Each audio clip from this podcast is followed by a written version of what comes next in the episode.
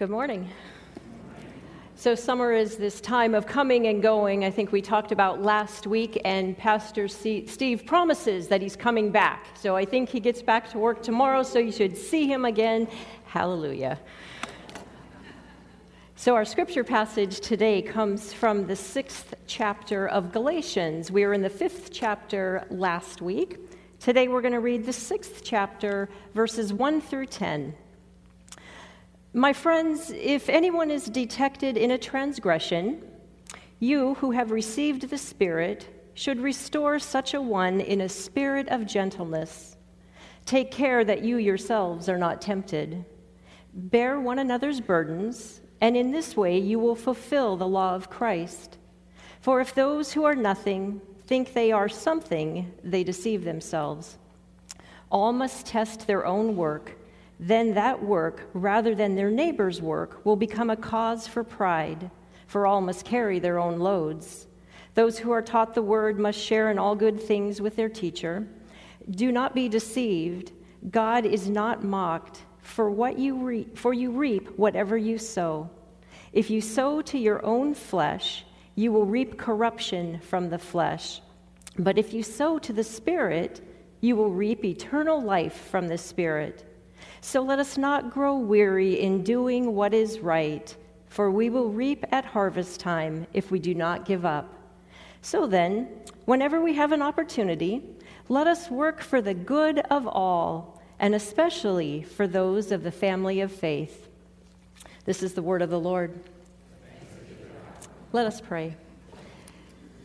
Open our hearts and minds, O Lord, to the word just read and the words to come, that they might point to the Word made flesh, Jesus the Christ. Amen. The Apostle Paul knew it.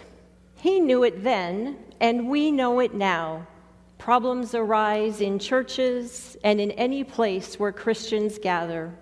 We know that no one is immune. Even the most devout can slip up for those of us who are trying to live our best Christian life, we may be unfortunately just a bit more prone to harshly judge the sins of others. There's a story about a young boy who was shooting rocks with a slingshot. He could never hit his target.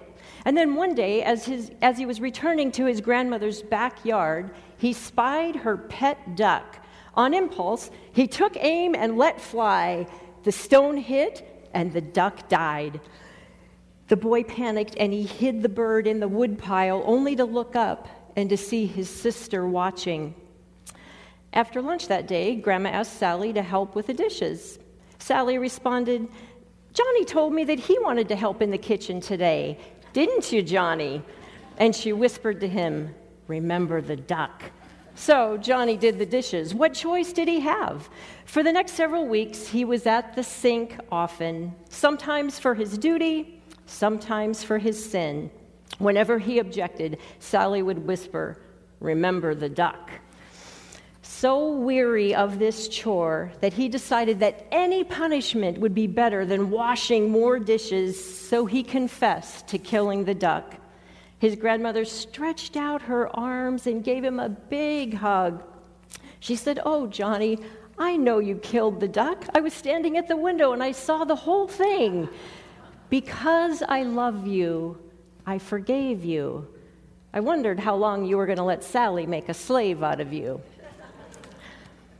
Our tendency may not to be to blackmail like childish siblings, but we seem to fall into one of two categories when someone else does something wrong. Some Christians like to jump up on their high horse, a safe distance between them and the sinner where they can reprimand the person. It reminds me of that arcade game Whack a Mole. Whenever a gopher pops his head up out of the hole, you score points by whacking it down with a big mallet. Only some Christians prefer to use their Bible instead of the mallet. The other category is much more passive, but equally destructive.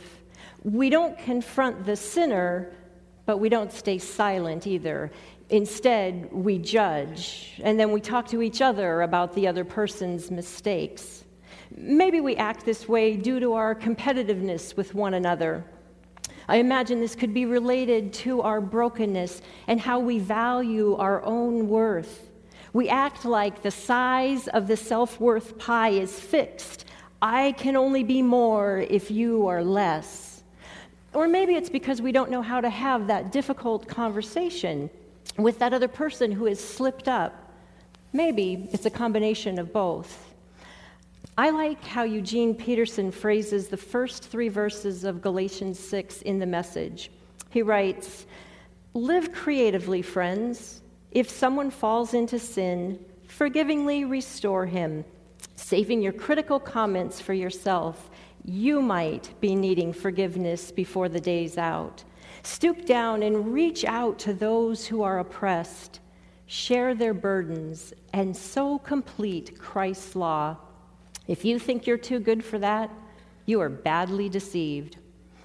The word restore, which is used by both the NRSV translation we read earlier and the message paraphrase that we just heard, comes from the Greek word katartizo. The verb katartizo was used in secular Greek to describe a physician's setting of a broken bone. This obviously takes skill, it takes time, it takes care. So, how does one carefully and skillfully restore a person who has slipped up? I think it starts with a long, hard look in the mirror. These days, I scoot right past the mirror, preferring to keep that image I carry of myself from a couple of decades ago. But I think that this look into the mirror is considering something beyond the image that everybody sees something that goes much deeper. How am I living and thinking and treating other people? What is my motivation for correcting someone? You know, what jumps into my head is that story in the Gospel of John where the scribes and the Pharisees bring a woman to Jesus, a woman who's been caught in adultery. The law of Moses commanded them to stone such women. What would Jesus do? Jesus said, Let anyone among you who is without sin cast the first stone. And we all know what happened. The accusers dropped their rocks, and they all went away. In Matthew 7, Jesus said, How can you say to your neighbor, Let me take that speck out of your eye, while the log is in your own eye? Jesus is reminding us that we are all sinners, and we are not to judge one another but rather we are to bear one another's burdens in love. So when Paul says we should restore our brothers and sisters, I believe our heart has to be in the right place. This has to start from a posture of humility where we are connected through a relationship that's marked by mutuality. An Aboriginal woman from Australia said to some earnest, well intentioned missionaries, If you're coming to help me, you're wasting your time. But if you have come because your liberation is bound up with mine, then let's work together. It is a mutual receiving, listening, and valuing one another as children of God. Father Gregory Boyle is the founder of Homeboy Industries, the largest gang intervention and reentry program on the planet. He has written two best selling books, Tattoos on the Heart and Barking to the Choir, and Father Boyle will be speaking at our church right here on January 29th, 2020. You want to mark your calendars. From his 30 years in relational ministry, which includes burying over 220 kids, Boyle knows that no kid is seeking anything when he joins a gang. He is always fleeing something. There are no exceptions. Kids join Little League because they want to belong. They join gangs because they want to die. Homeboy Industries wants to bend the world to grace, leaning into the tenderness of God, which is most experienced through kinship.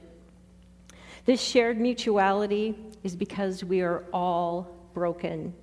The embrace of our own suffering helps us to humbly land on a spiritual intimacy with ourselves and others. If we don't welcome our own wounds, we will be tempted to despise the wounded. Sergio was in his mid 20s, a tattooed gang member who had served considerable time in prison.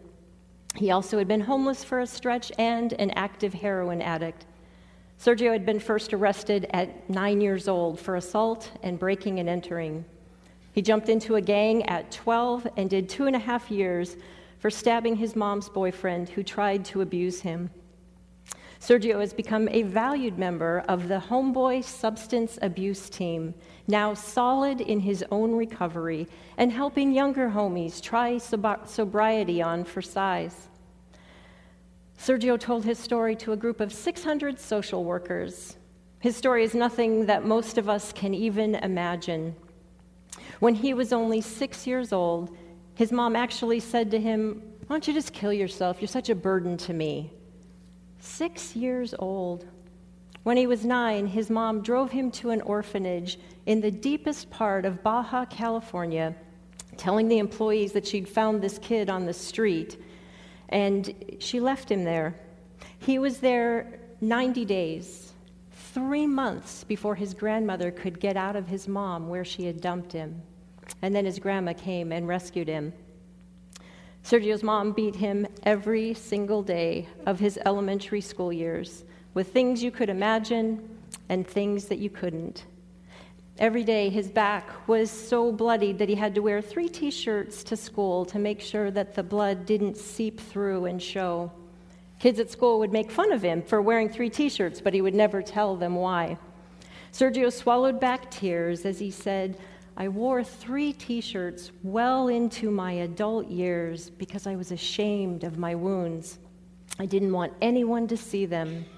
But now, now I welcome my wounds. I run my fingers over my scars. My wounds are my friends. After all, he continued, how can I help others to heal if I don't welcome my own wounds? Can you see?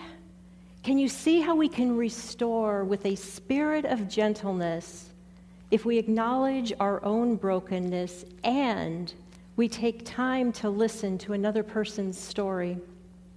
Humility and curiosity ignite compassionate love, which leads to radical kinship. And from this place, we are in a better position to bear one another's burdens in love. It's not easy, though. As a cowardly, non confrontational peacemaker, I prefer to do what my personal mascot, the ostrich, does keep my head buried in the sand until the dust settles. Earlier this year, Pastor Steve invited our staff to memorize Ephesians 4 15 and 16. And it says, But speaking the truth in love, we must grow up in every way into Him, into the head into Christ, from whom the whole body, joined and knit together by every ligament from which it is equipped, as each part is working properly, promotes the body's growth in building itself up in love. I am challenged by that line, speaking the truth in love, because it's so hard to do. Let's say that we do learn of a friend's transgression and we want to gently restore them. When emotions are high and adrenaline is pumping, our brains shift into that survival mode of fight or flight, which does not leave much brain power left for a spirit of gentleness. We know that an ostrich can't fly, but she can run away at 43 miles per hour. I recently read a great book called Crucial Conversations that was helpful for me to find my gentle voice in tough situations. A crucial conversation is a discussion that has three components opposing opinions, high stakes, and strong emotions. Ironically, the more crucial the conversation, the less likely we are to handle it well. Well, this is not a Christian book, it does have Christian values at its foundation. Crucial conversations have the power to transform people and relationships I suppose because they help us to speak the truth in love. There are skills to learn and great reminders in this book, like to start with your heart. We each are responsible for ourselves. As the Apostle Paul says, all must carry their own loads. As we do our own inner work, we must pay attention to our motives and what we really want out of the conversation. The linchpin of the discussion is mutual respect. Without mutual respect, the conversation tanks. This sounds an awful lot like kinship to me. Another important ingredient of having transformative, crucial conversations is humility. We have to be humble enough to realize that we don't have the monopoly of the truth in any situation.